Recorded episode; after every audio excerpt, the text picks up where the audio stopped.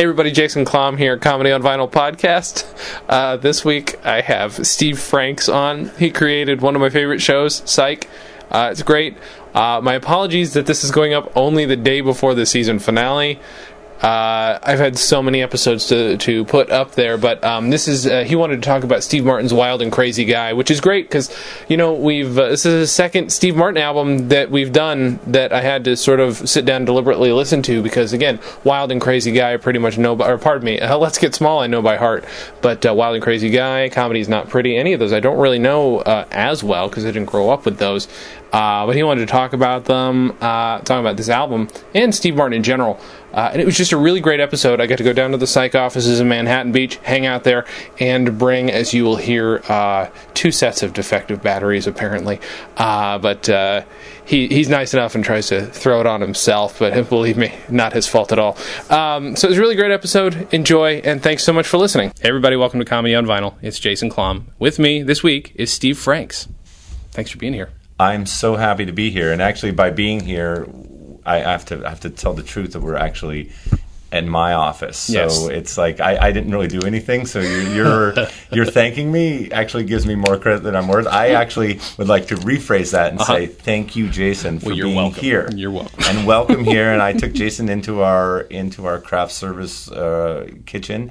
And Jason only drank water, so sorry. I'm hoping you'll take some candy, some sort of Bundt cake. We have a nut, nothing Bundt Cakes nearby here Mm-hmm. Um, which is always good. And uh, worst comes to worst, you and I can go and do a Jamba Juice run right after. Oh, there this. you I go. That'll be Yeah. helpful.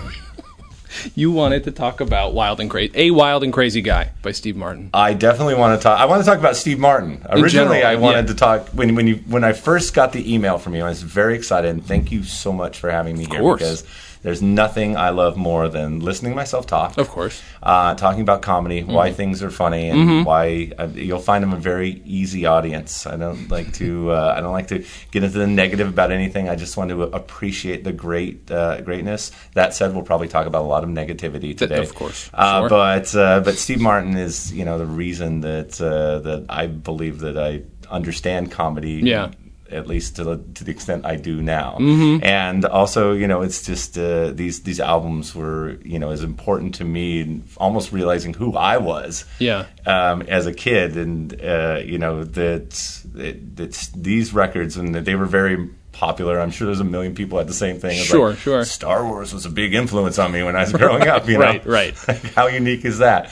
But this album, is, especially, is is one of my favorites. Uh, you know, and I uh, I'm I'm grateful that no one had taken it by now. Right. Yeah, I'm surprised actually. I mean, this is not one I grew up with. I think I mentioned this earlier. I just had Let's Get Small. That's the only one that I grew up with. But did you have Let's Get Small too, or is this the first one, the first No. Steve Martin thing? You know, here's what's so funny is I, I look at these albums. I'm like, this is, for the age when they came out, is really inappropriate for me as a kid to be listening to them. Mm-hmm. Right. And I believe I had them like right when they came out. you know, and I don't know if they were my sisters and I stole them. I know that this one was mine, and I know Okay. that comedy is not pretty. It was definitely mine. But yeah, we had Let's Get Small, and I I, I learned so much blue language and so many terms that I would never understand. I learned what a diaphragm was from this album Right. Right. so uh, you know, and I would laugh with the joke, and then I would go ask my friends uh, what this is about. Long before Google, I'm sure my kids will be able to figure out all the sort of vulgarities that I put into the world just by just by searching them on the internet.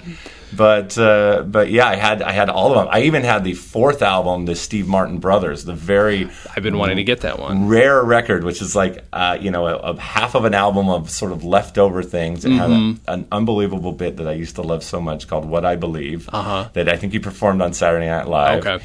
And uh, and then it was banjo music on the. That's uh, on what the I other half. thought. That's so funny. Yeah, it's uh, it's but you know the first I, I'll take it. Steve Martin, uh, any sort of comedy bit, and Mm-hmm. uh, you know uh, I enjoyed it, and I. I I listened to banjo music because of Steve Martin, and I think that awesome. probably something that would make him happy to know that people Of were course. sort of introduced to that music. You know, it's like some of the most important music that I that I've grown up with. Uh, you know, has been you know I learned the blues from the Blues Brothers. Yeah. Yeah. Yeah. Right. which is ridiculous. You know, Mm-hmm. John Belushi singing, ba- sort of bastardizing all these unbelievable songs. Yeah. We were fortunate enough uh, to have John Landis direct a handful of episodes Oh, yeah. on our show. Yeah. and we got to John is is an amazing you know fan of the blues, and Mm-hmm. you know I was able to go toe to toe with him with all these all these blues songs, and Oh, oh yeah, so I love this and the original. Little did he know, all of my knowledge came from briefcase full of blues and the Oh, uh, and the soundtrack to the movie he directed. That's so funny. so you know you got to take it where you can get it. of course, of course. You know, even even this Steve Martin's you know comedy and, and writing. You know, any I, I'm not like a, a patron of uh, of of many of the arts. Sure, sure. You know, but anything I understand about painting and Mm-hmm. uh, and and the finer things Mm-hmm. were introduced to me on these funny little '70s comedy album by Steve so Martin. good. So you know, it's uh, he's done a wonderful service to my life. I don't know anybody else, but uh, but uh, I, I I feel like I'm a more complete person just because of Steve Martin. I, I bet. I bet. I mean, but you also said earlier is that uh, you figured out what was funny. You figured out how comedy worked listening to this, but uh, to him. But he's so. I feel like for a kid, it's so obscure and hard to understand. I think it's uh, it's interesting that that's that that would be where you would sort of figure out comedy. You know what I mean? It's not cut and dry. It's not Abbott and Costello. You know? Yeah, no, not at all. And it's a point of view, and you know, obviously the the timing joke is in the, is in Let's Get Small. Yeah. But there's so many things that you know. The right up, right at the top of this record, there's uh, where he talks about writing the book, and he, he wrote the book called How to Get Along with Everyone.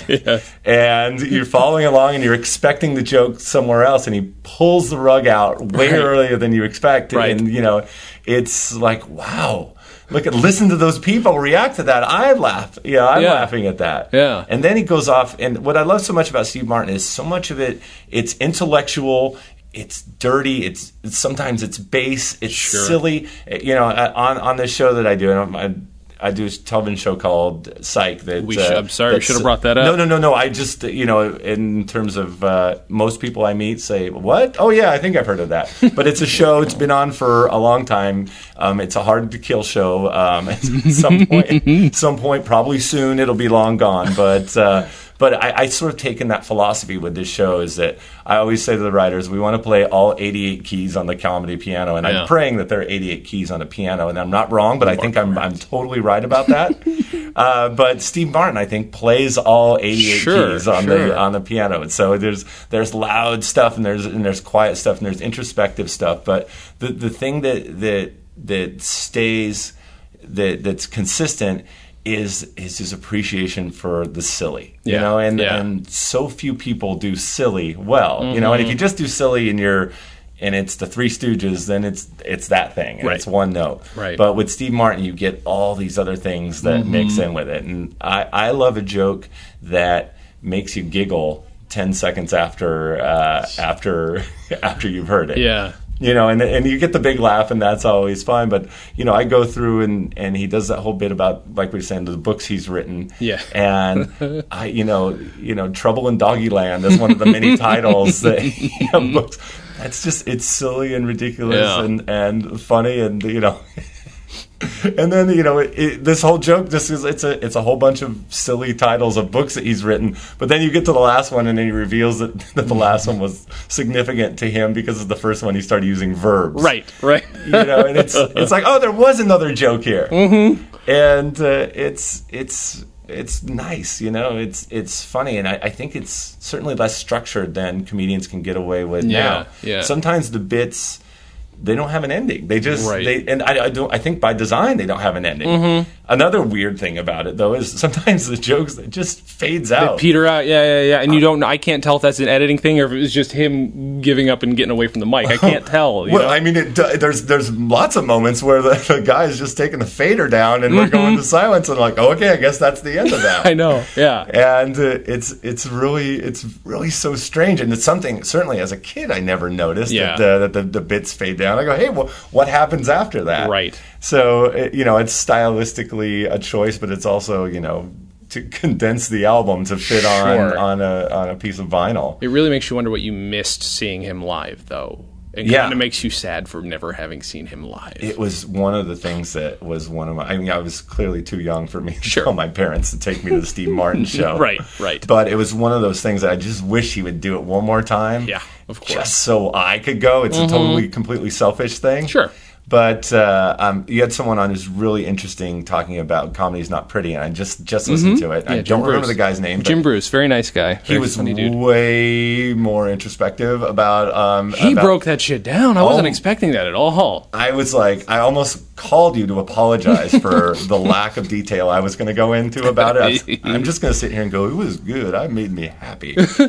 but it was it was interesting. He would talk. He would talk about, oh, I wish he would have done this, and, Mm-hmm. and uh, I wish he'd, he'd taken that. And and to me, it was like, no, no, he just wanted to do what he was going to do. Right, right. And I don't. Have you have you read the the book? The I Born feel like an Up? asshole. I've never read it. I feel like such an asshole. It's- no, it's You're such- supposed to. You have to read that, and I haven't. You, you don't have to read it at all. I mean, Okay. it's, I'm I'm so far behind. The great thing is, and I'll go back to the television show, and then like people are going to go, "Why is this guy talking about his stupid cable network?" People expect you to talk about this show. There are a lot of But- fans who listen to this okay, podcast, I'll- apparently. Great to be here for the uh, closing night show uh, here at um, the uh, what, what is this? Is this uh, San Francisco? Okay, been here for two weeks, and this is the closing night. We do two shows tonight, and I'm really looking forward to it. So, um,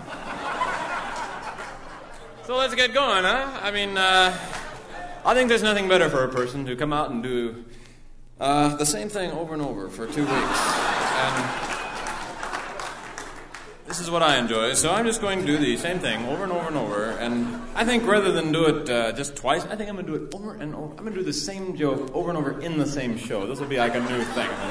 just briefly, and I apologize, and I'll go back to it, and I'll apologize again. but the funny thing that happens when having a television show to run is you no longer have time to read anything except the multiple rewrites of everything you're doing as you're panicking that you're not going to get the next episode out in Right, time. right, right. Right. But the only book I successfully read Mm-hmm. for fun in the in the past eight years, however long the show's been going on, is the Born Standing Up. Just because it's something I can keep by the side of my bed, and it's something Right. I had to finish in one day. Sure, sure, sure. And it's it's it's an amazing book just in analyzing. It's it's so much about him learning to be funny. Okay. And learning what makes a joke work and failing and Mm-hmm. doing all these things. And he, you know, he started it. He worked at the Magic Shop at Disneyland. Yeah. He worked at the Birdcage Theater at uh, at Knott's Berry Farm. And Mm-hmm. I have a small kinship to that. And that uh, I also, you know, was a, a victim or fortunate, however you want to look at it, of working for the Walt Disney Company at their theme park in Anaheim Oh, for God.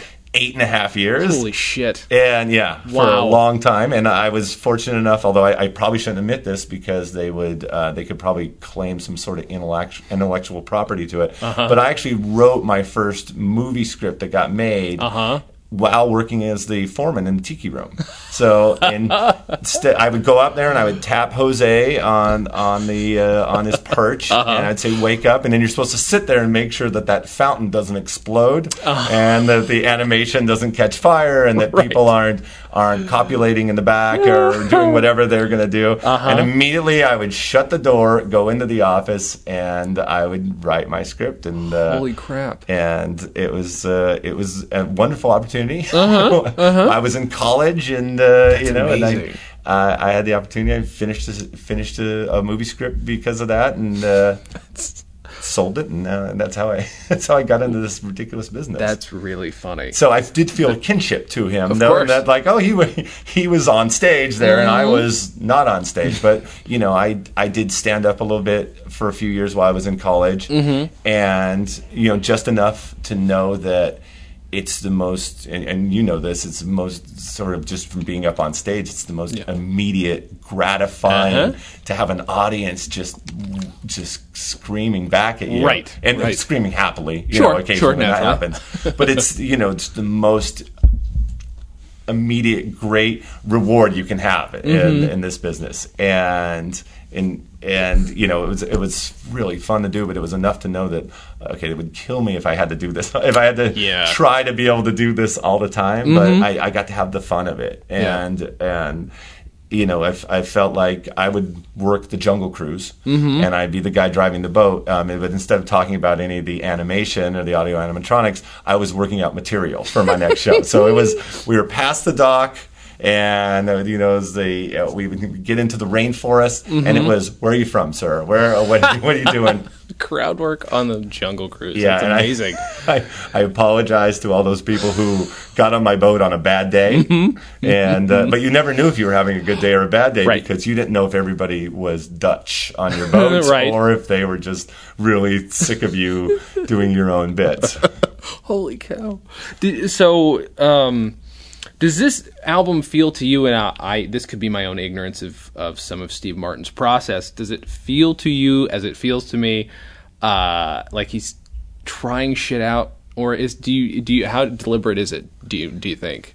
It feels. I mean, it feels more polished, sure. than uh, than a, a lot of stuff you hear. Mm-hmm. But it's not. It isn't the well honed machine that Let's Get Small is. You know, it's just like a, a, a group has a debut album, and Mm-hmm. Right. it's the ten best songs that they've been playing in clubs for five, ten years. Yeah. and those were his best bits. You Yeah. know, in, in Let's Get Small. And and what happens? What's so interesting about this record is, is that you know it's there's there's a handful of bits that were probably the other bits that he was doing Sure. and there was new stuff because you can see him affected by the fame Yeah. uh, in, in a way and there's a lot of stuff that you see sort of fall apart he does a version of the same joke twice a couple times on Yes, there yeah, One- yeah, he does. You know, one about uh, some people have a way with words and others not have way, and he he, he does Right. another thing with language. You know, it's sort of to speak with uh, pizzazz. You know, Yeah, yeah, yeah. So it's it's a it's sort of you're seeing him working out things on the uh, on the record,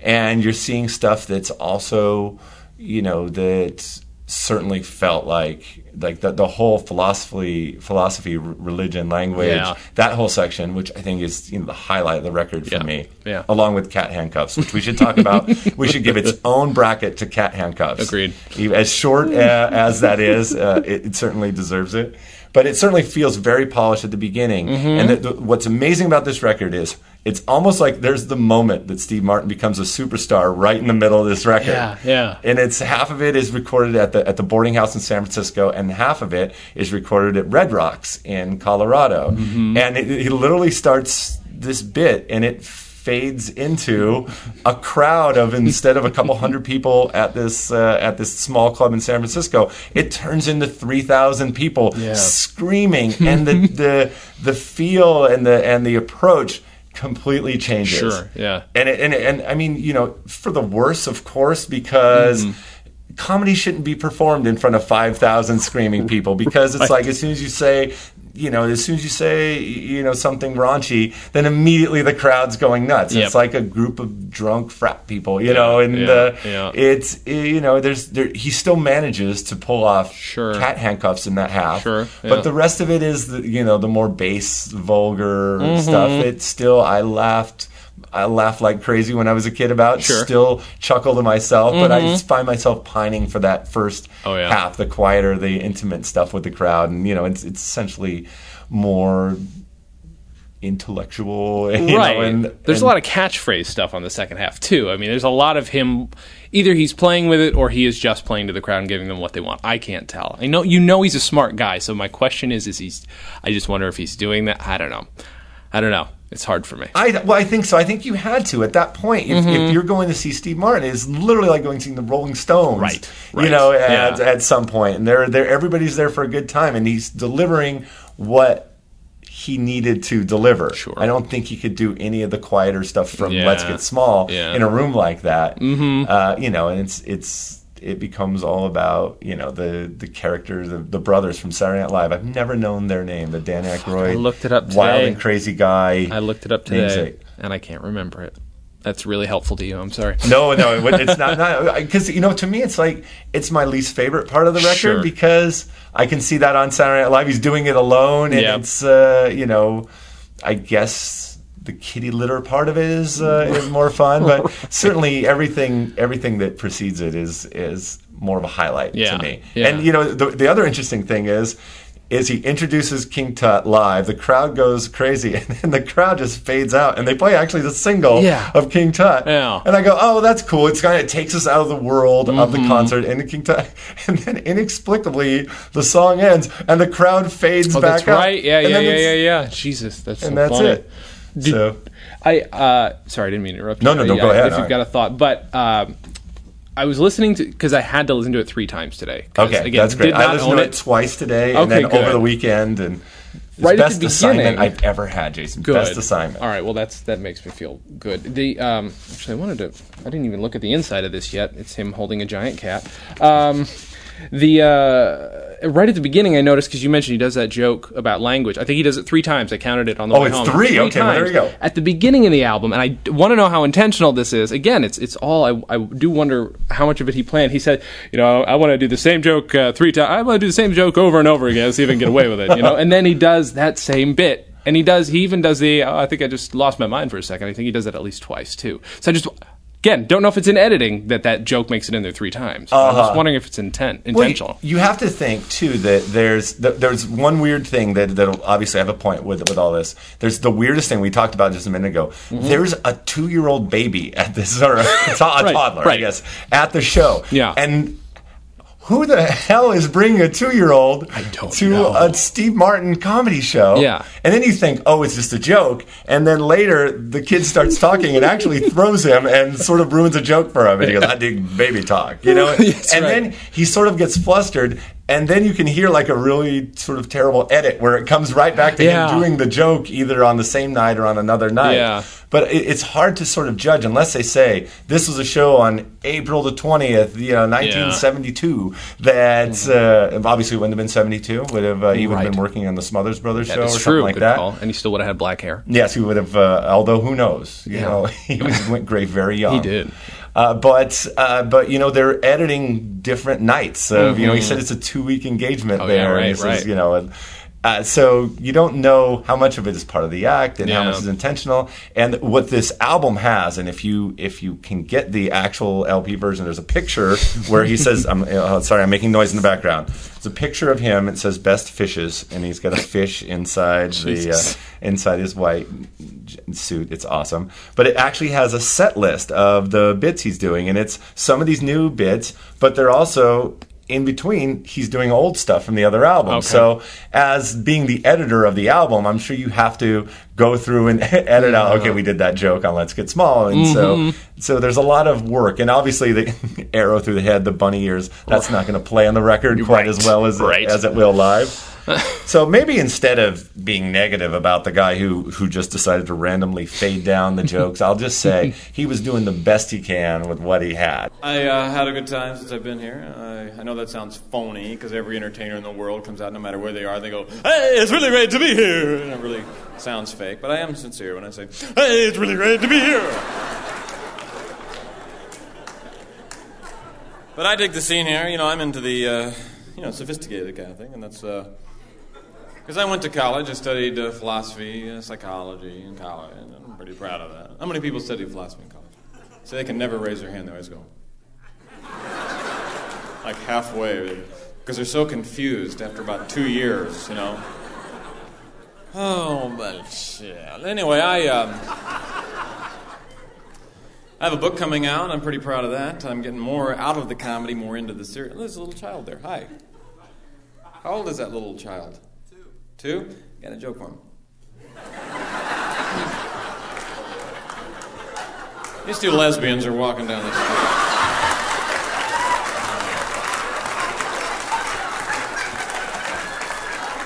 I mean, I, I I wonder. I feel like there's less visual on here because in Let's Get Small, there's there's quite a bit of like, now I'm going to suck this piano into my lungs, and then like, what does he do? Like, What is he actually doing there that gives make that makes that really funny, like enough to get that big a reaction? So there's less of that on here. I feel like. Yeah, there is, and on the on that Steve Martin Brothers album, the Elusive Fourth record, Uh-huh. it opens with him saying, "I'm going to do a trick for the people in the back. It's the disappearing dime trick," and Uh-huh. it's like gone, you know. And so that, to me, it's like I love those things Yeah. on a record because Yeah. I'm just imagining, you know. Obviously, it doesn't.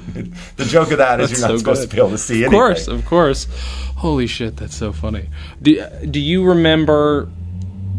Can you can you spot anything in your own work that's specifically been influenced by Steve Martin, or is it just it's all overarching? Well, I think that you know, uh, obviously, there's been lots of things. We have a we have a running bit that we do on our show where uh, we introduce we have one of our characters introduces his his partner as my name's Sean Spencer and this is my partner and then it's different every time Yes, and, and, more ridiculous the better and in this season's uh, premiere he introduces his partner Gern Blanston Right. which is uh, which of Jesus. course is one of my favorite bits from the previous record.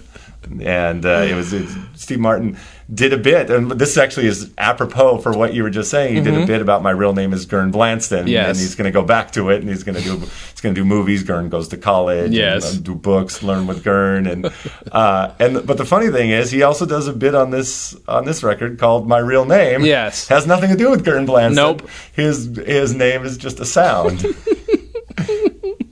and And. I love the sister's name. It's a heel, a heel. Oh, that's I, I did. I did that terribly. I understand, Jason. I want you to do some awesome impressions for me during Mm, this. not this happening. Okay.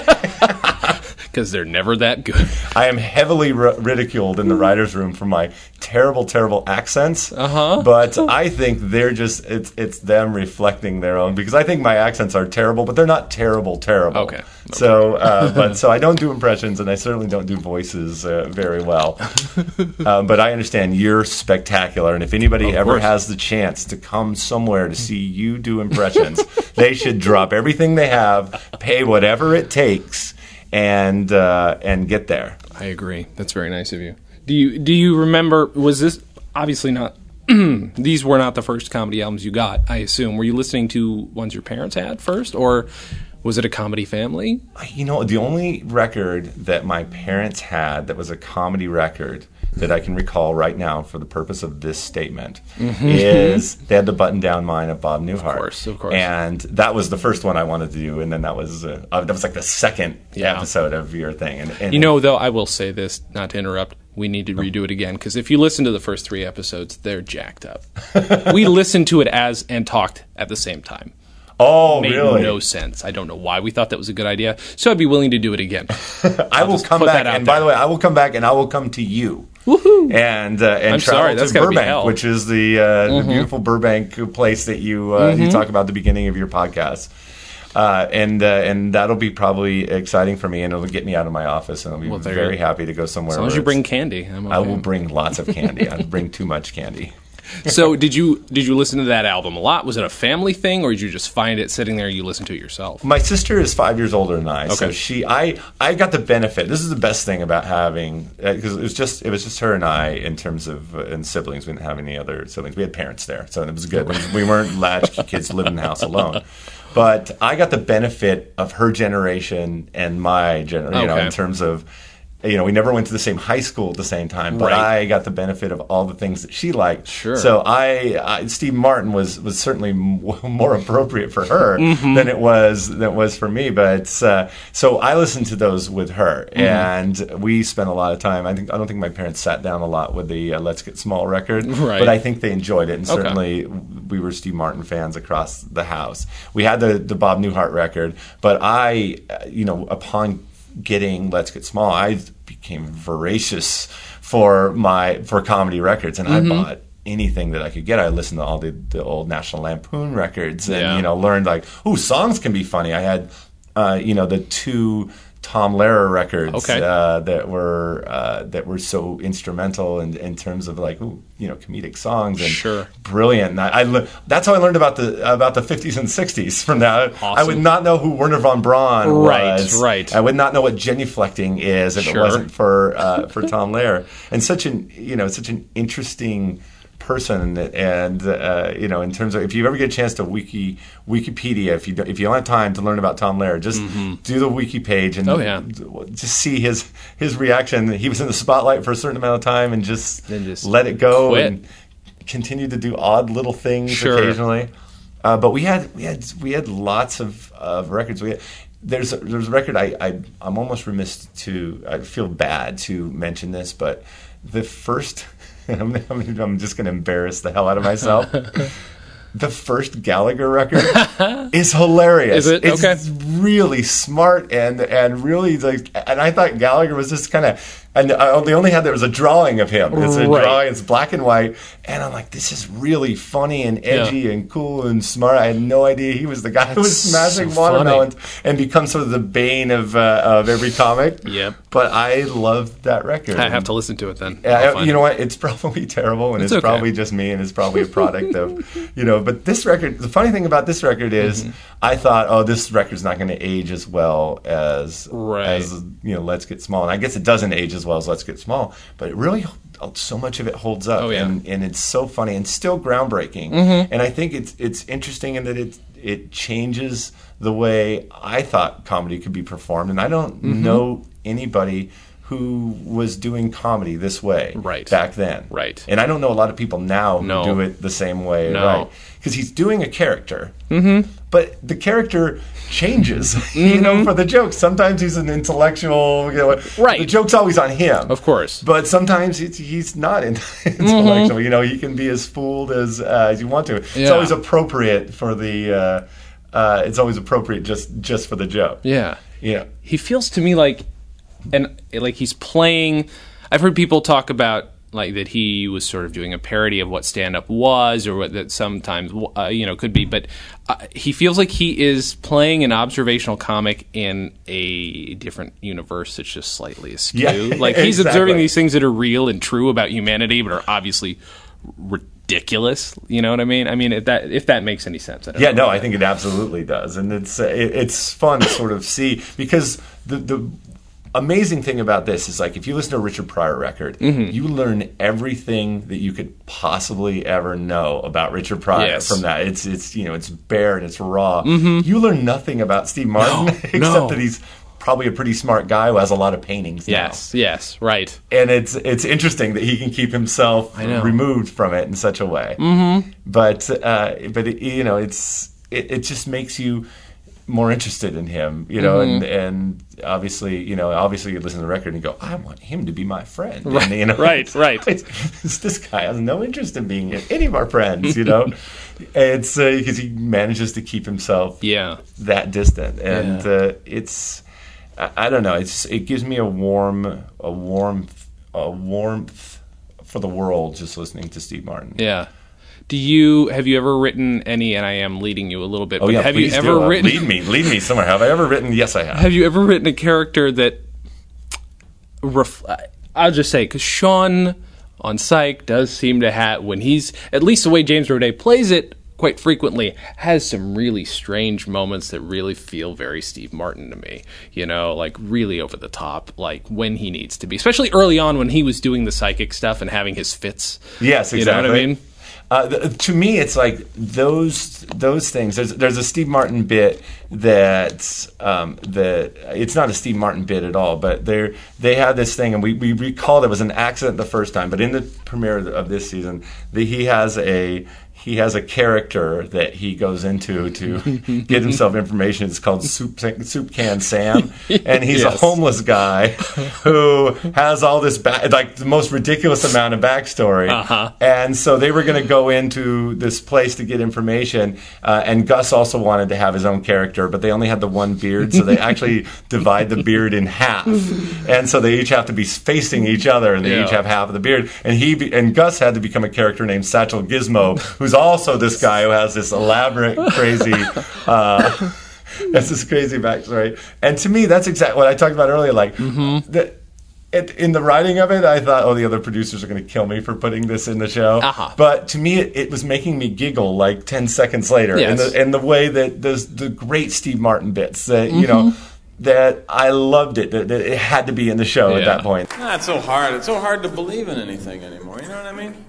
It's like religion. I mean, you can't really take it seriously because it seems so mythological and it seems so arbitrary. And then on the other hand, science. You know, it's just pure empiricism, and uh, by virtue of, it, of its method, it excludes metaphysics. And uh, I guess I wouldn't believe in anything if it weren't for my lucky astrology mood watch. and, th- and those are the kind of things.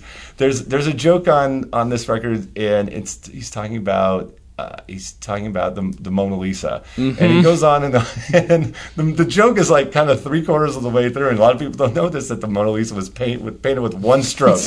Yes. And that makes me giggle Yes. like 10 seconds later. It's not like you're on the floor going, one stroke, Right, right, right. you know, and so. And also that joke, there's a, one more part and it fades down. Yes, that's right. So to me, it's like I, I love the silliness and I love the, the, the, the way that you. That's all s- sort of what I've learned, at least from Steve Martin. And you know, not even just these records. You know, Mm-hmm. Right. if you've ever seen the, the Absent-Minded Waiter, the short he did that got nominated for I Academy seen it, Award. actually. It's really funny. Teri Garr and Buck Henry, and uh, it's it, it, it occurred somewhere in the, in this point between Okay. Let's Get Small and all the Steve Martin TV specials. Which, Mm-hmm. if you also go to YouTube, you can find up there? pieces of Oh, those shoot, okay. and uh, and they're pretty they're pretty amazing, and a lot of them don't definitely feel like the 70s and are a little dated, and that's probably why they haven't been Right. released on video. But there's still still so much really smart, thoughtful comedy stuff. Yeah.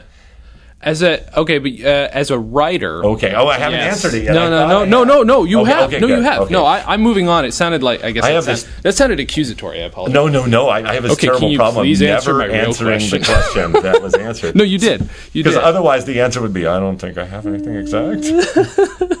the uh, I have I personally have trouble finding what the through line is of this. Not that there needs to be one, but as a writer, you're able to apply like silliness as a tool. You're allowed to you know pepper something you write with it. Uh, but you also have to keep in mind story. You have to keep in mind character. Keep in mind pathos. You have to keep in mind all this crap, e- even if you're not thinking about it consciously. I'm telling you everything you think, things you already know. But Some of I wonder what's what's stringing it together here that I'm not noticing. You know what I mean? And do you notice something that maybe sucked you in and kept, what keeps you listening besides it's silly? Or is that just it? Do you think that's it? No, I mean, I think uh, to me, it's like I think it's smart and stupid at the same time, in, Okay, in, yeah. in, in a weird way. And I think you know, not a lot of people there's realize that those can work hand in hand. Sure. and that there's a, there's a, there's a world, and I guess it's a tonal thing Mm-hmm. more than anything because we're not specifically doing. You know, we're not doing stand-up style bits. Where our guys are going off on their own thing, but we have we have a mystery to solve and all the dr- Yeah. dramatic things and a story, and then we reluctantly add in clues and solve the crime because because we have to. But we really want to get to, to the bit where the two guys are are each wearing half of a beard, uh, sneaking into a gun range. You know, so to me, it's it- it's more about that approach. And the great thing too about Steve Martin is that that the victim is always him. In the crime, it's always this sort of character, Sure. and that's important too because so much comedy is hate filled or Mm-hmm. whatnot, and you know, and the not to say that I, I would never get up on a soapbox and say, "Hey, I don't like this hate filled comedy," because I'm the Right. first guy to go, "Oh my god, that's so great! I love Bobby Slayton." You know, I'm- Sure. Bobby Slayton is you know one of my favorite comics. We used to go see you know it, back when there were comedy clubs on every corner, Mm-hmm. but. This was interesting, and that and that it was the joke was always on him. Yeah. and and and that's funny. And that's the thing that i've tried to take away from it is like you know it's like how about something that the that the joke is on us? And mm-hmm. and and that we're not there's no victim here except for you know obviously every once in a while we'll go off the rails a little bit but but it's i always try I, you know i just try to take the lesson of it it's almost like he's a professor in a really great class that i had one time and i should try to adhere to some of the rules that uh, that he was uh, he was talking about back then Yeah, yeah. Do you? Uh, he gets to because of, of the time and where stand up was and who he was. He gets to play with uh, being self referential. Psych being a really heavily re- culturally referential show, you, I feel like you still have to really avoid too much self awareness. In I don't think you can. No? I don't think No? you. I don't think, or I don't think you need to. No? I think too Okay. much self. no, I mean culturally, the, the references you can't go too far for Sure. me because for me it's like I'm a consumer at heart Mm-hmm. and I love things and not things. I don't like. I I'm the last person. I'm six foot eight, so I can't. Enjoy clothes or or cars. So I can never like enjoy the things that make people feel like they're they're hot shots. Sure, sure, sure. But I love snack foods Mm-hmm. and I love candy and I love movies and you know and so all those little things. You know, I'm not even a technophile, so you know I yeah. I reluctantly you know get an iPod after they've been out for 15 years. Yeah. But I love pop culture and I love I love the silly things that uh, you know. From so for me, referencing that is is part of my life. It's, Mm-hmm. it's my vocabulary, and I think on our show we drive the people at least you know who do the the licensing deals um, insane because we give more free references. Sure, sure, than sure. Anybody. Yeah, yeah, yeah. And and it's always when when they'll, they'll call us and they'll say you know they'll call us with something and they say hey uh, Del Taco wants to do something not that they have they haven't I'm like oh my god I love Del Taco the combo burrito and I said can we talk about the combo burrito and can we talk about the spicy Jack quesadilla with the no chilies or yeah, with the chilies oh yeah I keep the chilies in there so for me it's always about something I love and then they'll say something and I'm like oh okay that vacuum uh, I don't know it's, Yeah. you know so I, I'm, I'm a sellout in terms of I have things that I love. Like I've been, Right. I've been trying to promote the Coke Freestyle machine for the last five years. I tried to get one in an episode. You know what the Uh-huh. Coke Freestyle machine is? I've heard of it. It's it's a machine. It's the most magical thing in history ever. I'm gonna put it on here. You can cut this out if you want to, but it's it's almost like a it's like a computer Okay. Coke machine, and it's got all the it's got this touch screen, and Oh, it has 107. I don't know what it is right now. Let's say it's 107 flavors that you can do. So you can do That's Diet right, Coke, okay. and hey, that's great. Well, hold on, I want grape Diet Coke. I want caffeine free grape Diet Coke, and Okay, I you can want sort of mix these, and I'm sure these little cartridges that are like ink cartridges, or there's little magical Oompa Loompas inside. I don't know. Mm-hmm. I'm looking either way, but uh, these concoctions are made for you, and I love that machine. And I've been just trying to get the word out, and uh, you know, I try to get the Coke company to come to me. It was like, Mm-hmm. Right. get me one, and we.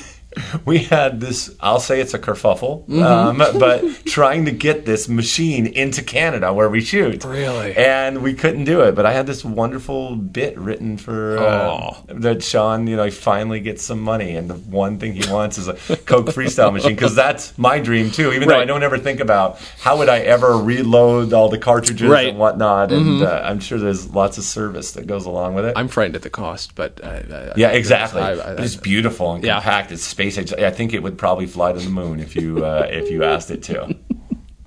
I probably haven't answered any of the last five that's questions. fine. No, we got to talk about soda. We got to, We got to talk about soda. We talked about that. We talked about We comedy. haven't So- talked about Snyder's of Hanover. I feel like we could talk about Oh, that for a second. Holy oh I do. I love the. now Snyder's that I know that you must indeed love them, you know that even makes it funnier. Let me tell you. Let me tell you something. The Snyder's of Hanover has been one of our great sponsors. They came to us early on, and I they started their pitch, and I said, "Guys, stop. Mm-hmm. Just stop right now. I'm going to tell you a story. Every year, I drive out to with my wife. We drive out to spring training in Arizona, Uh-huh. and I stop at the Snyder's of Hanover factory, Oh, and they close those sons of bitches at this place close at five o'clock. And how am I supposed to on on a Friday or whenever I can get out of work to drive Uh-huh. Out there get get to the point where I am already in I believe uh, this is I'm just embarrassing. I would know the city. I'm going to pretend like I don't know the Okay, city. okay. I don't know. It's it's you know I'll say it's Chandler, which it's definitely not because Uh-huh. Chandler is the home of of, of Cracker Barrel, and uh, and there's also two other Cracker Barrels before that. We're not going Uh-huh. to talk about that. That's fine. But the Snyder's of Hanover factory. How can I get there by five? And so uh, I was in, Mm-hmm. but they, they and they said I said the only thing I ask is you, that you bring back the honey barbecue pretzel pretzel bites, and they go. Not only are we bringing them back. We have them right now. I'm like, this is oh, this is so amazing. and so they said we're going to send a whole box. So they oh, sent this Oh, amazing giant box oh my of these individual like it's like cases. Like there's two guys carrying this giant Oh, box. my God. Turns out it's the honey mustard. It's the mustard barbecue. Totally different thing. Not that good. Oh, I'm sorry. So all those all those bags, I, I was the one who was go- supposed to eat them all. Right. They just kind of went to waste. sat I think there's probably two two or three bags still somewhere in our kitchen. So if you go back there, you find some Snyder's of Hanover, anything with mustard barbecue. Don't touch them. Uh, Right. Probably take ten years to digest. this album kind of feels like it is uh, dripping with pop culture, regardless of references. He's very much of his time, like I said a second ago, but uh, it's very high pop. You know what I Oh, mean? yeah, It's- certainly, yeah. You know what I mean? Like it, you, there, there's certain. Give it a couple years, and music would become very similar. You know, music was becoming bubblegum and becoming new wave and becoming very polished. While he's not polished, it's. I guess I don't. I, I don't know where I'm getting this sense, but I mean, do you, does that make sense? Well, you? yeah, no, certainly. I mean, there's one of the great run-ups is he talks about philosophy and he goes into this whole thing about metaphysics and Yes. all, all of this stuff. And it's a really intellectual run. And, uh, and by the way- dismissive about it too. Yes, is like- exactly. and then he says, oh, I, I wouldn't believe in anything if it wasn't for my lucky astrology mood watch, you Yes, know? yes. And that's, you know, that's certainly of the time. And Mm-hmm. the, the, the mood ring, I remember, never had one, which, uh, which always wanted one. They seemed to be always like some sort of puke green gray. but uh, yeah, certainly that was, uh, that was like the sort of hip uh, uh, thing at the time. And, uh, uh, you know, he manages to stay out of it. Wouldn't it be weird if you died and you woke up and you were in heaven, just like they always told you? And everybody had wings on and uh, pearly gates. Wouldn't you feel stupid? oh no! You mean that this is what? Oh! In college, they said this was all bullshit. oh, that, well, I'll just come in and. What? You've been keeping records on me? Well, it wasn't so bad. How many times did I take the Lord's name in vain? Ugh. Million six. Oh. Jesus Christ. You know what's interesting too? Speaking of of the time, Mm-hmm. just before at the midpoint where it becomes the giant concert, Yeah. he actually does he actually does a financial disclosure Yes. where Yes. he talks about he has to give thirty five percent to agents, and, and there's a great line about uh, the percentage that is goes to development of new material, which is point oh oh oh oh oh oh one percent. And then he talks about he did he did the math at three dollars a ticket, Mm-hmm. uh, fill a three thousand seat house, you make nine thousand dollars, which is you know, it's like wow, tickets for three dollars. Right. Earlier in the show at the at the boarding house, he says, you know, he's playing banjo and he goes, ah, it's great creativity. It's like you know, it's not often you can pay four dollars to see somebody jack off like this. Yes. Yeah. You know, so it's like wow, his tickets were four dollars and three dollars.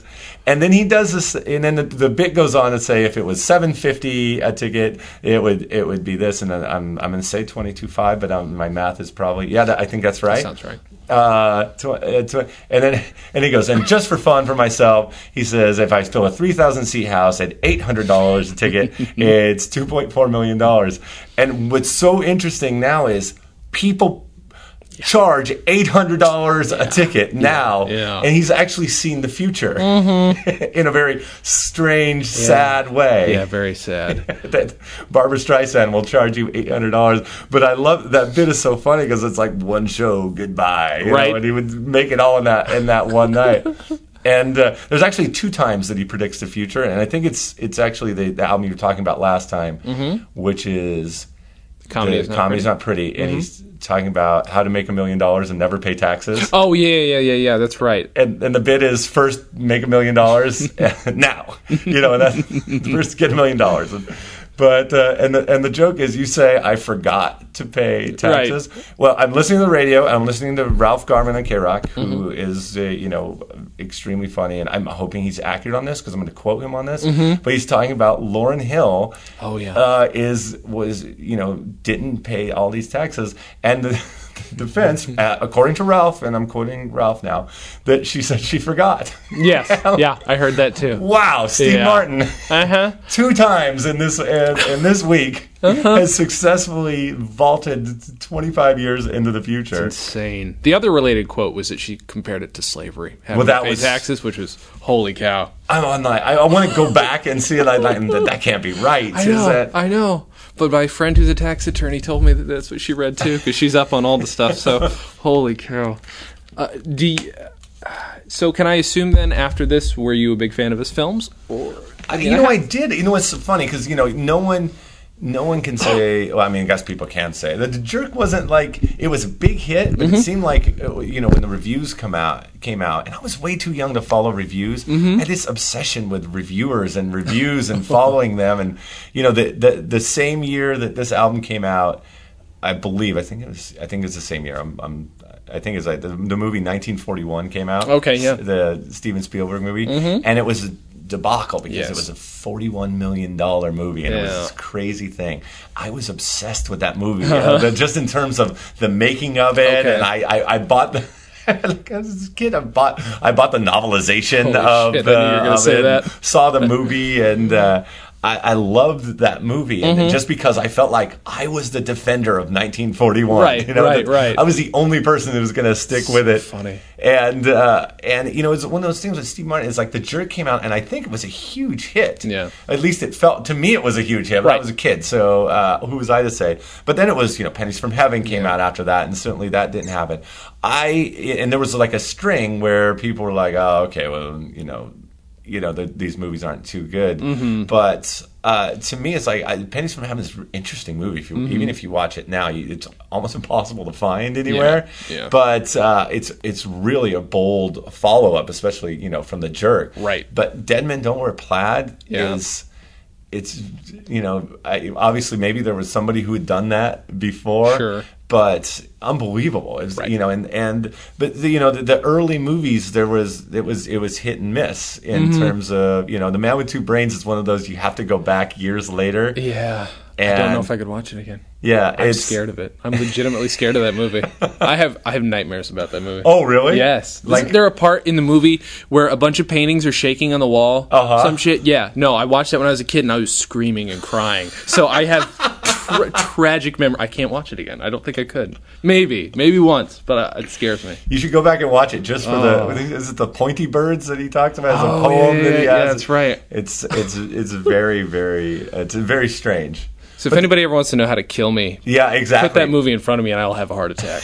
just so you know. or just make paintings come to life. That's That oh, could- that oh god. Oh yep. Nope. Nope. That just gave me case- chills. be a case for our show. We could put it on there. There were. I'm trying to think of. You know, there were. You know, all of me was the one who sort of brought him back. But I Mm-hmm. mean, it's funny because there's Steve Martin's genius, and I will say genius. I, don't- I don't think you should throw around genius, Mm-hmm. Right, But he's but- certainly qualified for genius. For based, sure. based on the book The Cruel Shoes alone. Yes, yes. You know, or Cruel Shoes. I added the because it's the Cruel Shoes just in the story. It The is. Shoes. But. uh but you know the movies are, are few, there's all of me was sort of Uh-huh. a popular movie, but uh, you know I, I watched that not too long ago, and it, certainly much of it much of it stands up. Mm-hmm. Okay. L.A. Story is is Yes. good. Bowfinger, like the stuff he wrote. Roxanne, of course, is Mm-hmm. is easy to follow and uh, and and or easy to love. That, that actually might even be the the best of the non jerk sort of Yeah. Yeah. realistic ones. Trying to think, what Steve Martin movies do you like? The jerk is honestly the one that sticks out the most, which is also what made me laugh because the juggling kittens bit is in this. I know it's so it's so I always thought that this that it was that it was Let's Get Small, Mm-hmm. the movie, and then this. So but it must have been this must have Yeah, this was seventy eight, and Oh, the jerk came out in uh, seventy nine, right? Yeah, that sounds right. Seventy nine. It must be. It, it must be seventy nine or eighty. I don't know. Certainly, yeah. Cer- I'm certainly the. Yeah, I guess so. So it was. Uh, let's take that from the from the act Mm-hmm. and uh, and put it in the movie. And it's it was always so interesting to see that bit translated from a stage bit because it, it really does take you completely out of the Mm-hmm. Oh, movie. yeah. It's Oh, like, yeah. well, not, not notwithstanding the fact that he's also the guy in the movie Right. that's doing the cat juggling. Right, right, right, right. But Go ahead. Sorry. Oh no no no no! I was I was just saying that uh, you know there's a uh, there's certainly he's had a, he's had a long amazing career and he, and he's just managed to be great often enough to to keep going. You know, Sure. there was a period up when Bowfinger came out. Oh, Steve Martin's back. Steve Martin's been back so many times. Oh yeah, yeah, You have to have respect for this guy, though. It's it's, it's hard. I, I yeah, I don't know. The, the idea of a comeback for him doesn't make any sense. There's no point. It's it's just him. Like he's going to be there. He will be an icon forever. At least he's solidified that. Do you did you ever work in? Speaking of working stand up, have you did your stand up ever make its way into anything, or was it just an experimental comedy period for you? It was it was a period. It was it's it's it's a funny story. Uh, at least I hope it's a funny story. I started it with it's a funny story, but I was I was at UCI. I was a, a member. I was working in the video department. Was Uh-huh. taking all these video classes, making making movies, and I went to make a movie about Jay Leno was coming to our school to Uh-huh. do stand up, and he's going to play this four thousand seat Bren Event jeez. Center, and there was a group of comedians. Uh, it was a comedy club at UCI, and there's a bunch of guys who were just doing comedy. And I'm like, I went to make a film about it, That's and there awesome. I'm I'm filming all these guys and this nice group of guys and all that stuff. And it, towards the end of it, uh, they're all doing their bit, and they're like, "Hey, auditions are tomorrow." And I said, oh, yeah. "Hey, uh, raise my hand." and I'm Mm-hmm. like, "What is the qualifications uh, for being in the comedy club?" And they said, "Oh, well, you have to have attended one meeting." And I'm like, "Okay, okay, cool." And then I'll raise my hand again. I go. Uh, I've attended one meeting now. Can I audition? And they're like, yeah, yeah, yeah, sure, yeah, come on in. It'll Yeah. be great. So I go in there and I freaking, I freaking got it. Uh, much to the chagrin of all these guys who've been there. So, God. so my first time doing stand, I literally wrote bits in eight hours overnight, and I wrote down a handful of things. Went in an audition, I got was one. There was three guys that they picked. So. My first show ever doing comedy, I opened with four thousand people, uh, for opening for Jay, Jay Leno. Oh my God. It was awesome. It was so so cool. I got to be at the front page of the calendar section for uh, the Los Angeles Times. Uh, and I'm like, well, hey, this comedy thing is easy, you know. Right, right. And I stuck with it for a while. We go, Yeah. we go do, uh, we go do things. We do, do auditions and and all that stuff. And I, and I, Mm-hmm. you know, got to a point where there's some guys that are really good in that group, and you know, you get there and all the things you have to to master. I'm like, I can either write or I can or I can go to the stand up route, Yeah, you know. And I'm like, this there's too much at stake, you know. Sure. So I went I went the the the writing uh, uh, the writing way, but it's it's it's an amazing fun, just amazing you know feedback sort of rush that you get. And, you know, I'm the, I I'd sing the theme song to to the TV show the to Right. Psych, and you know I played in the band for 20 years plus now, and you know even that even you know doing a show playing the House of Blues with you know with a, a huge group of people that are there, it's nothing compared to an having having the audience in the palm of your hand Right. and working it, you know, and it's terrifying at the same time Sure. as it's so uh, so fun, and so that's that's why I mean I have so much respect for for stand up. You never appreciate your language till you go to a foreign country that doesn't have the courtesy to speak English. I went over there thinking, no problem. I don't speak any French. I'm thinking, no problem. English is a universal language. No, I'll just have, it'll be easy. So I get off the plane, get into the taxi, say to the driver,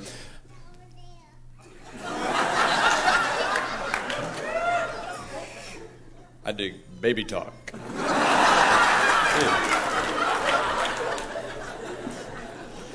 Okay. Have I started yet? I have. Okay, well then let's just keep going. Oh, so, so anyway, you go to Paris, France, and, um,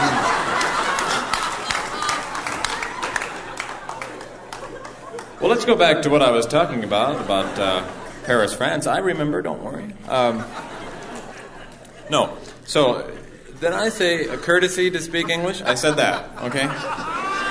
Now, Uh, you know, to me, to me too, that when I when I saw the Adam Sandler, uh, what was the Adam Sandler movie from uh, the, when he's just Oh, when he's uh, dying, he thinks he's dying. Funny for- People. Funny people. Yeah.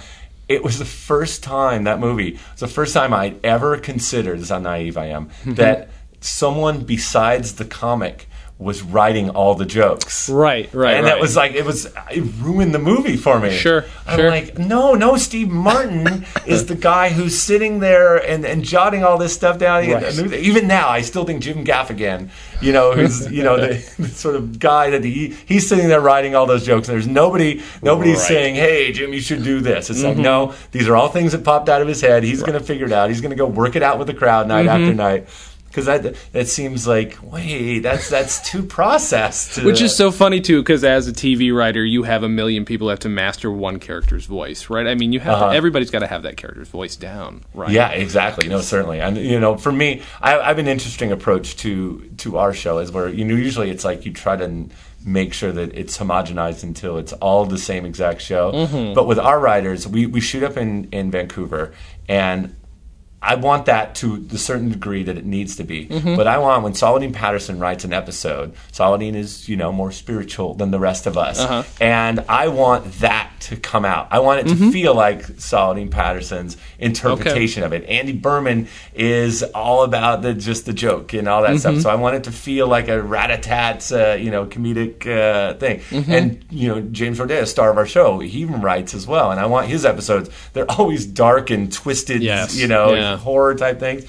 That's great. That's what I want because I want you know if you're going to have a writing staff, it's like let them bring their personalities to it. Sure. I send them up with to to Vancouver with their episodes. They're the executive producer of their episodes. Like Yeah. you know, make sure that it tracks and it's still Yeah. our story. And I have to watch dailies and, and keep an eye on everything. But it makes it makes the writer more invested. Mm-hmm. Sure. It uh, it makes for a better show. Yeah, You know, it's like you hire these people, let them let them do their thing. You know, like the secret of success. Uh, you know, uh, it's my secret to success, and it's very simple. It's like you surround yourself with with great people, and you let Sure. them do their job. Yeah. And you know, I if I have a if I'm uh, directing an episode, and you know, and the gaffer has a great idea, which they often do, Mm-hmm. then then I want to hear it. You know, I'm not going to shut down the show. It's like, all right, everybody everybody got their two two cents in, but I you know I feel that at any moment somebody can can come up with something that's great and helpful Yeah. for you. So you know it's, it's inclusive in a certain way, and sometimes you have to say, okay, stop it, I got this right now. Yeah, but Uh, but I think it's it's a smart way to go. Do you enjoy that more than the lone wolf stand-up type thing, or even like being a musician? I mean, they're, they're just different. So muscles, different, so different, yeah. Like musician, you know, the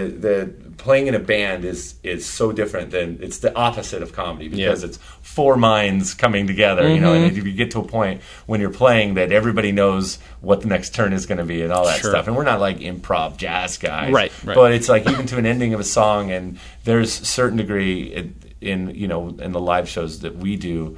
It's a lot of improv comedy, you know, over Yeah. the songs. We play pop songs. We're not we're not just doing jokey novelty songs. Sure. Certainly, there's plenty of those, and certainly we're going to do you know the song that the Brady Bunch did when they were the Silver Platters. We're going to do that live, of course. That makes sense. We kind of kick ass at it, but uh, you know, it's it's all about knowing what the band is doing, and, and especially a live rock show. It's a living, breathing organism. You feed off the audience, Yeah. Especially with comedy, you have to feed on the audience of where you go to next. Sure. And I drive I drive the rest of the band insane because I change the set list constantly. I- I'll write a set list out, and it's like, no, no, no, we got to go here. We got to do something funny. We should do something serious here. so, it, and especially that, and this was so interesting about once again that picture with the best fishes on it Yes. inside the Steve Martin record. He's got like.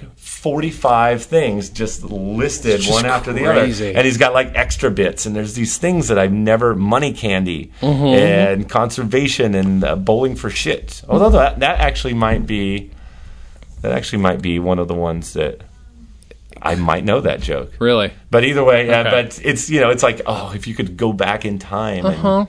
and, and and just see this show Yeah.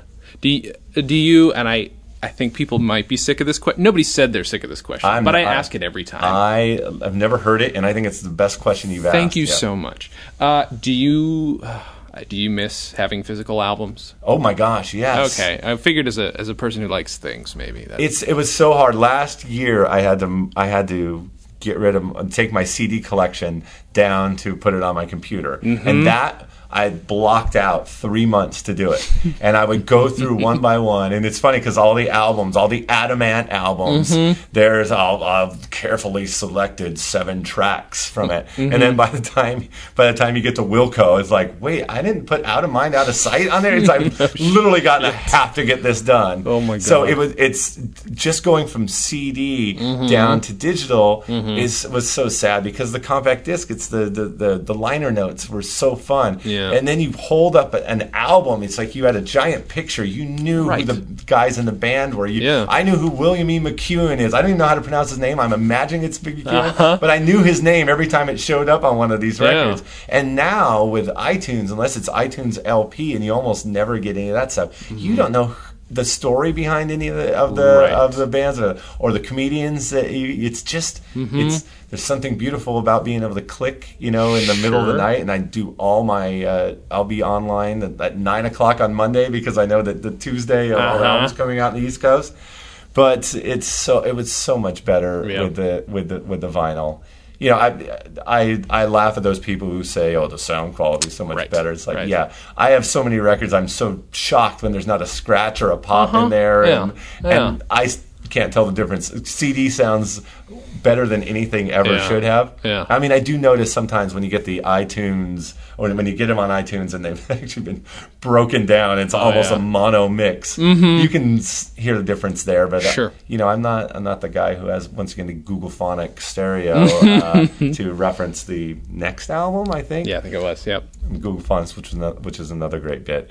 Uh, but uh, I, I miss I miss the, the LPs, and I think I think we all should. But I, I don't I don't think we need to bring them back. No, we definitely don't. We definitely. I, you just don't get little things like this. But I'm fine. You know, the little inserts. yeah, stuff and the like picture, is- you know, and there's this great like fold out Steve Martin with Yes. a. Uh, with electric guitar, which I've never seen Steve Martin with electric No. guitar at any other occasion, but he has an amazing, like beaded strap. It looks like one of the Elvis Eagle uh, jumpsuits. Mm-hmm.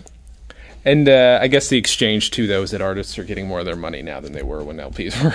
But are they? vinyl. Supposedly, I that hope friggin' so. thrift shop song. Those guys have they don't have a, a label, so you know all that money's theirs. Well, you know what? Power to those guys because Yeah. that song's funny too. Mm-hmm. And it's it's uh, uh, you know it's sort of a testament if you can just get somebody to listen. Yeah, you know, right. and that'll that'll take it. The thing I do miss the most though is you know Tower Records. You could go at one point there was this perfect moment with CDs and they had these listening stations, Uh-huh. and you could sit there and just listen to records and there was a paragraph about each of those. That's awesome. And I cannot name how many bands that I've discovered just off of those Okay. you know discovered like for myself but uh, um, just off of those listening stations Mm-hmm. Yeah. and now you know you you get on itunes and even with comedy records it's like you you have to you click on steve martin and then you say listeners also bought and i always try to i always do listeners also bought, Four levels down. As soon as you get to four levels down, now you're into new territory. Mhm, right. So you keep trying to go connected to, connected to, connected to, and that's the only way to sort of find Yeah. new stuff now. And I, I kill to find like a new a new band, you know, like Fountains of Wayne that, that Right. you know, it's oddball pop music, Sure. that's rock and roll, but not silly and not you know not trying to be a throwback to anything else. Percentage. Okay, a lot of percentages. Manager and agent, 30 to 35 percent. Road expenses, usually 10 to 20 percent. Uh, development of new material, uh, 0.0000001 percent. And I've written that all up in a little pie graph here. Then over here I have a rubber chicken graph. Then I figured out uh, potential concert income. If you fill a 3,000 seat hall at $3 per ticket, the gross is uh, $9,000. Uh, if you fill a 3,000 seat hall at 750 per ticket, the gross is uh, $22,500. And just for fun, I figured out if you fill a 3,000 seat hall at $800 a ticket, gross is $2,400,000. And uh, this is what I'm shooting for.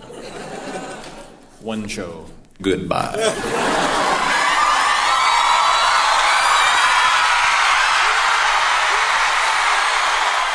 I'm finding it's harder with comedy too to find something new. It's very difficult because I, I'm ex- podcasts are the one thing that are exposing me to comics I've never heard of. You know, Yeah, and I'm sorry, I bring in Steve Martin, which is not the. Uh, you kidding? No, no, no, no, no. obscurity, obscurity is not the point of this podcast. Sometimes it is. Like with Zero Mostel sings, that was that was obscure, but that, but, but, you know, it doesn't have to happen every time. If you're going to recommend this album to somebody who's never heard it before, or somehow has never heard Steve Martin before, what would you say? Like, how would you condense why this is important to listen to?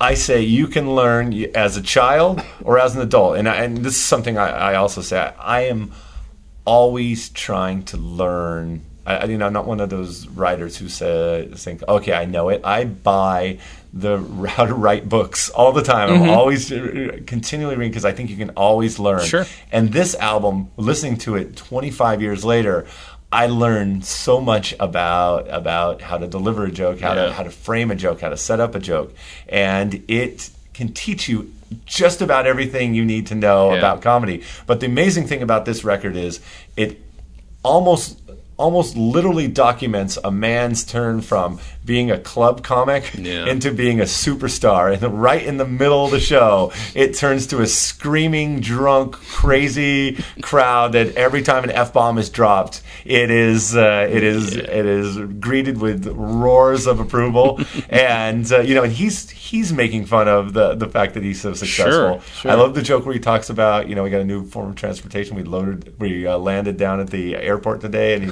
he goes it's not you know i'm not going to do the joke but okay i'm going to do the joke Do the joke, it's, it's fine. it's usually not that easy to it was pretty difficult to see i've already blown it but it was talking about landing a station wagon down at the airport but he's he's sort of talking about his own success and uh, at the same time you know making fun of it but at the same time also owning it you know and sure. uh, and he was it's so weird to think now that his famous bit was "excuse me," you know, Yeah. he gets upset, "excuse me," and that that was what made people Yeah. scream. And you know, it's a product of the time, and you know, just the same way that thrift shop right now, Mm-hmm. Right. In twenty years, we're going to go, "Wait, what? Yes. what was that all about?" but right now, it's it's very funny. But most importantly, if I was to tell somebody to look at this album, Mm-hmm. that they should get this album simply for a moment that happens in the uh, in the giant crowd sequence, and he does a bit called cat handcuffs. And cat handcuffs is a genius bit about he's upset because he has to buy cat cat handcuffs because his cat's been embezzling from him, and it goes into just a tremendously great, perfect amount of detail in a short time, and uh, you know it's.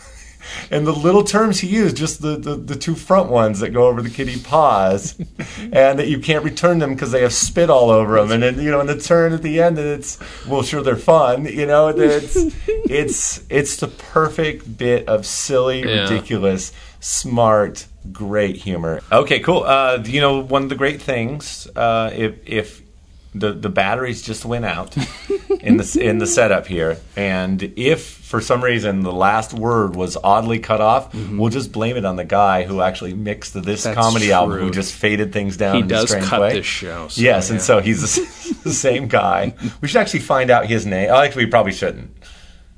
We probably shouldn't because we. I don't know if we if we we're we're, we're both apo- we're both apologists for him That's true. and That uh, true. and that I'll just say that uh, something might have cut out. But uh, anyways, I I uh, this is the part of the show where I'm supposed to plug something, although I don't really think I need to. I, I just wanted to be here and and to support this great cause that Jason has going on and this wonderful thing of comedy, talking about comedy records. I would love to come back and do any other record. That'd be good. Maybe not the Gallagher record. Maybe I should. Maybe I should be the one person who is holding up the flag for the, Oh my for the original Gallagher, uh, Gallagher. record. Gallagher himself might actually. Has anyone ever done Reality What a Concept, the Robin Williams Uh, record? no, that's the one Tim Amundsen wanted to do next, actually. Oh, I, I have that record if he needs it. Okay. So uh, that's that's in my collection. I have so many that I uh, that I've never brought up, but um, I guess if I'm going to plug something, I'm going to plug Psych. It's on USA Network on Wednesdays at 10 p.m. right now, and uh, we're just about nine, ten episodes into our 14 episode run of this season, and we Mm-hmm. Not also enough. Sorry, not enough episodes. Sorry. no, no, never. Well, there are 16. There, there is a uh, there is an episode that, that's going to play sometime later in the year. I'm not allowed to say when. Okay. I'm going to pretend like I don't know when it is, but Okay. it could be far off in the future.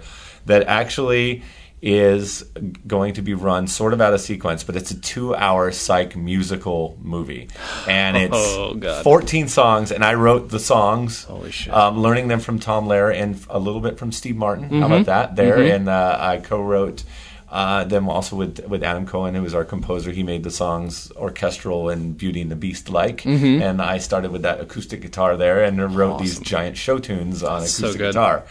Uh, but that'll air later in the year, and it's so much fun, and I'm, I'm more proud of it than anything uh, that we've ever done here. And that the great thing about that is it was supposed to it fits logically between episodes eight and nine of this year, Uh-huh. and they're going to air it after the end of the season. Uh-huh. So there are continuity errors up the wazoo. You won't believe how many things are are completely wrong. Although there's a tiny way to explain it at the Mm-hmm. end, but uh, the your drinking game. If you have a drinking game for continuity errors in the Psych musical, I would um, certainly um, enjoy somebody um, putting that together. because it'll be fun. But it it, it will kind of make sense in, in a very strange way um, once you've seen the whole thing. Mm-hmm. Uh, but that'll air later, and then we're we're hard at work on season eight right Oh, now. good. I'm leaving here soon to go shoot uh, the third episode of. Well, not, it's going to air second. We never shoot them in the right order. I Uh-huh. don't know why, but it's going to. It's a it's a mashup of a uh, of a lock, stock, and two smoking barrels type thing Mm-hmm. with Harry Potter. So, uh, which I think those two naturally seem Oh God. to to go uh, together. So we're gonna shoot that. Fingers crossed, uh, but it's gonna be fun. It's gonna be a little, a little Guy Ritchie esque, and uh, it'll, it'll have a lot of things that we don't usually do. That's so good. So, and this has been so much fun. I, I love just. I, I can we just do this without recording it? Can we just sit Sure. like once every three days? Yes. Just talk about a record. I'll just and- come down to Manhattan Beach. Okay, or I'll come up. I'll come up to Burbank. Yay. That's good. And With then some candy. Again, I can go to Paquito Moss when Oh, I'm there up you go. in uh, Yeah, that's a nice Burbank. place. That, That works. That always makes it worthwhile. Mm-hmm. Oh, by the way, I do I do need to ask you, and this is, should be very important. It should be definitely part of the podcast. Don't edit this out. Okay. I need a good donut place in Burbank. Okay. Is there one? Yeah, I mean, uh, we're talking about like super specialty or like I'm at like five minutes, but either way. Sorry. I have taught. This is. I have broken the record. I've talked my way through three batteries.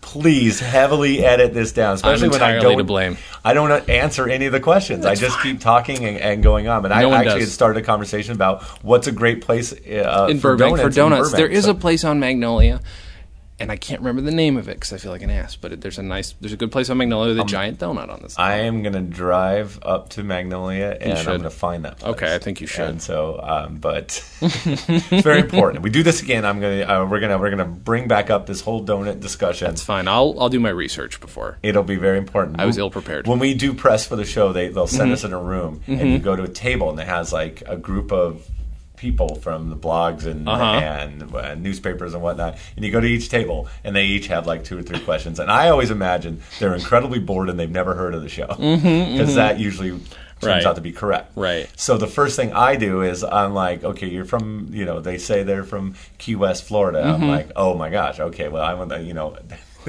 Kelly McGillis has a restaurant down there that's Uh-huh. really great. I ask them about restaurants in their cities, and almost always I get the best recommendations. That's good. Okay, yeah. So that's uh, that's what I'm hoping to make sure that I get out of, of you, Jason, at some point. I will find that, something uh, good We're for gonna you. find some good stuff, and um, and thank you for listening to this incredibly important and important podcast. Oh, and I do I do want to. There is something I want to plug that Okay. that I read off of your um, website. And that is if you feel compelled to monetarily compensate Jason for all the hard work and all the stuff, then do it because this is, this is a good good thing. I'll take it. We have shirts right there, right? We have T-shirts that you can get. We don't have a donation button because it we have Oh. some problems with it. Okay, all right. Then just buy the T-shirts. They're, Buy they're t-shirts. great T-shirts, and they probably fit really good. You can PayPal it to me. That's a Go good, right. Mm-hmm. exactly. So there we go. So that's what I'm plugging today. All right. Well, that's very nice of you. I thank you so much for doing this. Oh, this is so fun. So much fun for me. And everybody, thank you for listening. And as always, have a good thing. One last thing. If you bought my album and you came down here expecting me to do a lot of routines from the record and I didn't do them, maybe one or two, there's a reason for that. I think performers have to move on. You just can't do the same old material over and over and over, and it's kind of a cheat, I think, to rely on the same stuff. And if you don't agree with me, well, excuse me!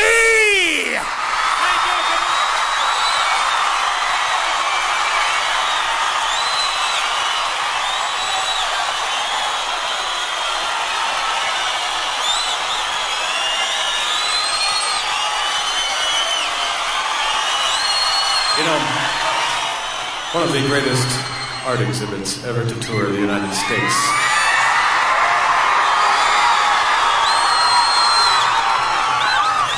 Is the treasures of Tutankhamun or King Tut?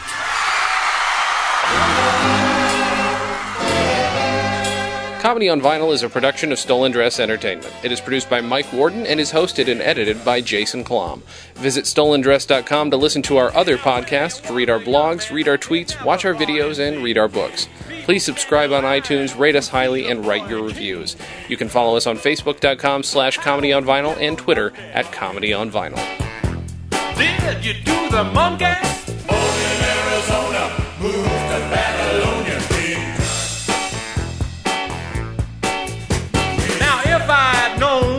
They'd line up just to see him, I'd taken all my money and bought me a museum.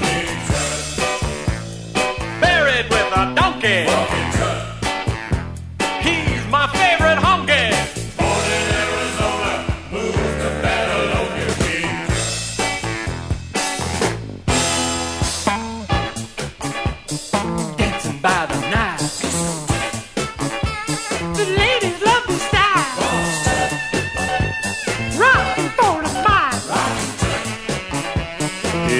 Crocodile. He gave his life for tourism.